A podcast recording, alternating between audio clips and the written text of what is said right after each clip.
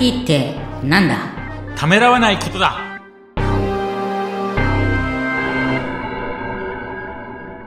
こんにちは、小ラボの岡田です。こんにちは。株式会社フォンドの藤田です。藤田さん、今回もよろしくお願いします。よろしくお願いします。今回もゲストの方をお招きいただいたんですけど、はいゲストの方ご紹介よろしいでしょうか？はい。今回は、えー認知心理学のスペシャリスト、えー佐藤さんです。はいよろしくお願いします。佐藤さんよろしくお願いします。佐藤です。よろしくお願いします。はい。あの、認知心理学ということなんですけど、はいこれってどういった心理学なんでしょうかね。物を、物を見たときとか、はい文章を読んだときとか、まあ、どういうふうな、ふうに人間は見ていくかっていうような、その過程とかを、の心理を、これ研究していく。じゃあ文章があって、はいそれをどういうふうに解釈、人間解釈してるんだろうとかっていう、はいそういったことなんですかね。はい、そういうことですね。やっぱりそれを解釈するのって、やっぱ難しいんですかね。そうですね。特に日本語の場合とかですと、はやはり文法的にちょっとバラバラでもはい通じてしまったりとか、あと日本語の文章とかがですと、まあ、文章が全部繋がってる。まあうんまあね 英語とかですと単語ごとに切れたりしてるんですけども、うん日本語の場合だと全部繋がっているので、い。なるほそのど。あたり難しいんですよ。そうなんです。だからはいまず単語の切れ目をうんどこなんだっていうのを探さなきゃいけないんですよね。うんで、その後に、例えば日本語だと主語省略してても、普通に会話では、あの、喋っていることを、それをちゃんと推測して、どういったものなんだっていうのをはい見ていかなきゃいけないっていうことなんですかね。そうなんですね。その区別が日本語は非常に大変で、まあ、もともとそういうことを考えられてた言語じゃないんですけど、うんまあ、それを今回の彼の佐藤さんはそのあたりを研究して何とかしようと突き止めている最中ですね。そうなんですね。やっぱりそういったことを使うと、あの、前回、音声操作ですかね。はいそういったことにもなんか繋がっていきそうな気がするんですけど。音声操作っていうのは、あの、トリガーっていうか、入り口なんですよね。はいそれで、情報を、えーコンピューターに取り込んだ後に、それを人の分かる形で、いろいろ仕事に推進していくんですけど、それを日本語として解析して、その仕事ですよね。はい命令があって何々やれっていうのを、区別して、さらに、あの、広げていくってことをしなきゃいけないんで、この、あの、認知心理学の、えー自然言語処理っていうのは非常に大切な分野です。うんはい。やっぱり単に単語としてコンピューターが認識するわけじゃなくて、はい文章として、意味として認意味識。として認識するっていうのがポイントです。今までは機械っていうのもそれこそ機械的にスイッチがオンオフで動いてたんですけど、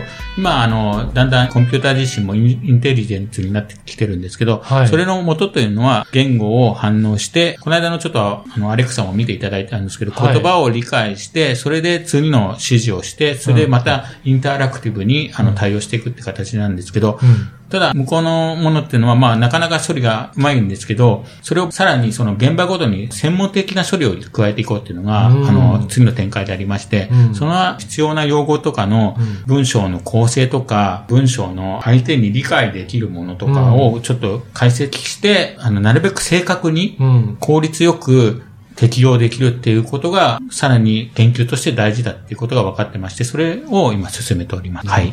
ちょっと、あの、テーマを今日言うのまだ忘れてたんですけど、はい今日のテーマは、心がないコミュニケーションツールを作るなということで、やっぱり心が大切になってくるんですかね。結局言葉っていうのは、はい。あの、僕たちが喋る言葉っていうのは心を込めて喋るじゃないですか。はい。で今のコンピューターの命令っていうのは、まあ、なんとなくわかるんですけど、その心がない感じで今やってるんですけど、うんうん。結局やりたいことは感情も入ったり、はい。それで急いでたらその急ぎっていうその説得も入るわけだし、はい。あの余裕があったって余裕がある感じ、うん。そういうのを伝えていって、まあ僕たちはコミュニケーションしてるんですけど、それをコンピューターにも適用しよう。そうするとより仕事として深まっていくは。あで、結果としては業務改善につながるとかあるわけなんですよね。うんうんで、そのあたりをうまくやっていきたいっていうのもありまして、うん私たちの会社では、あの、認知心理学のこの佐藤さんを中心に、そのあたりの日本語の解析処理を進めております。はいやっ。ぱりその通常の日本語から、あの、文章を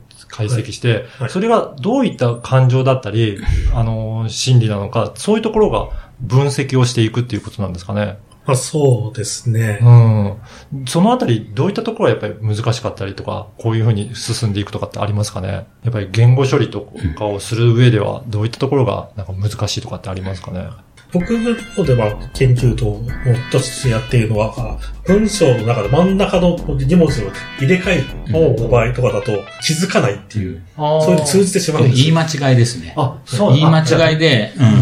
人間だとある程度その辺を理解できちゃうっていうことですかね。はい、はい。文字をちょっと入れ替えても。あの、トトロがそうですよね。ほうほうトトロってなんか言い間違いでしょ、あれ。ああ、なんかそうなんですね。うんトロールか。トロールって言おうとしたのをトトロって言ったんだけど、まあ、あの、お化けって意味はなんとなくわかるああ、わんだけど。かるっていう。ああ、だからそういった感じで人間はある程度解釈できちゃうんだけど、はい、そうですね、はい。コンピューターはそれは一文字違っても、はいなかなかはいこれと等しいのかっていうのがはい分かりづらいっていうことですかね。はい、そうですね。そのあたりをちゃんと認識できるようにするのが難しいですよね。まあ、そうですね。要は雰囲気で認識したいってことなんですよ。ああ、なるほど。はい。やっぱりそれができるようになると、ある程度人間の会話でうん、多少言い間違えたものでも、コンピューターが理解できるようになってくるっていうことですかね。はい。お母さんっていうのもあるけど、うんお、お母っていうのもあるし、お方様っていう言い方もあるんだけど、全部指してるのはお母さんじゃないですか。で、雰囲気で多分これはお母さんのことを指してるなっていうのはわかるんだけど、コンピューターだとお母さんとお方様はわかんないですよね。多分辞書に入れとかないと。そういうことですね。そのあたりが雰囲気でもわかるようにしようっていう研究をしてるわけなんですよ。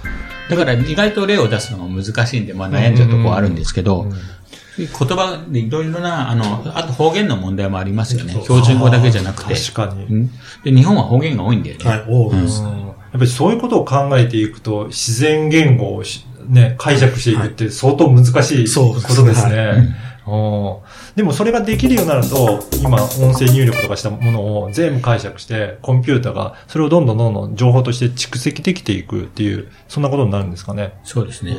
で、データ収集が、あの、やっぱり結構今コンピューターで一つ問題なのは、うちもテーマなんですけど、うちあのデータマイニングをやる会社なんですけど、データを集めるところがやっぱりいろんな企業が苦労してるところなんですよ。で、なデータ集めるっていうのはやっぱりデータを作るより、あの、作業がかかるところなんですけど、それをあの、自動化する。でまあ、音声で入れるっていうのは自動化なんですけど、まあ、日本語の先ほどの欠点としましては、いろんな解釈、ニュアンス、雰囲気がある。うん。で、例えば主語でも、あの、私はとか、おいどんはとか、それも全部同じ意味で、あ英語だと愛だけじゃないですか。うん。で、オランダ語だとイクか、だけなんですけど、日本語だと、まあそうやっていろいろ雰囲気の言葉も、あの、理解しなきゃいけないっていう、そのエッセンスも、コンピューターで処理しなきゃいけないっていうので、意外と幅が広いよね。そうなんですね。うん。奥も深いそううですね。うんああと、先ほどデータをまあどんどん貯めていくっていうのがあるんですけど、逆にデータが多すぎてもいけないんじゃないかっていうのは、まあ個人的に思うところでして。あそうなんですね。はい例えば世界中の知識を全部集めたとしても、やっぱ人間ってローカルのその人だけが持ってる知識とか、うんその人の周りだけが持っている知識っていうのがあるので、結局世界中から取ったデータっていうのは平均化されたで、平均化された情報っていうのが、世界中の常識っていうのはそこの常識とは限らないわけで、日本は日本の常識があるわけなんですよね。うんうん。だから、例えば、あの、アメリカだと挨拶するとき握手じゃないですか。でも日本の場合は、あの、よく海外でも言われるんですけど、この45度でお辞儀するとかはいはいありますけど、それが常識じゃないですか。なんですけど、世界行くと変わるんで、言葉も同じなんですよね。その使われてる言葉はあくまでも常識じゃないんで、常識を定義するのが難しくて、それもあの、コミュニティの中の常識があるんですよね。うんで、それをいかにその場で雰囲気、音声でそのコミュニティの常識を決定づけるっていうのが本質なんですよ。やっぱり、だから最初にあった心が必要なんですかね。心が必要なんです。心があるからこそそれを導ける、少なくともリードできるわけなんですよねうん。で、それはやっぱり、あの、仕事として大変なんで、まあ、英語使えばいいじゃんとか、なるんですけど、ここもためらわないで、基本的には、そのコミュニティに合わせた雰囲気に合わせて、はい。心を入れて、プログラムを作る、システムを作るというのを私たちはやっていきたいと思ってるんですよ。はい。えー、藤田さんへの質問はホームページからお寄せください。また確実にお届けするために、ポッドキャストの購読ボタンを押してください。本日はどうもありがとうございました。はい。ありがとうございました。ありがとうございました。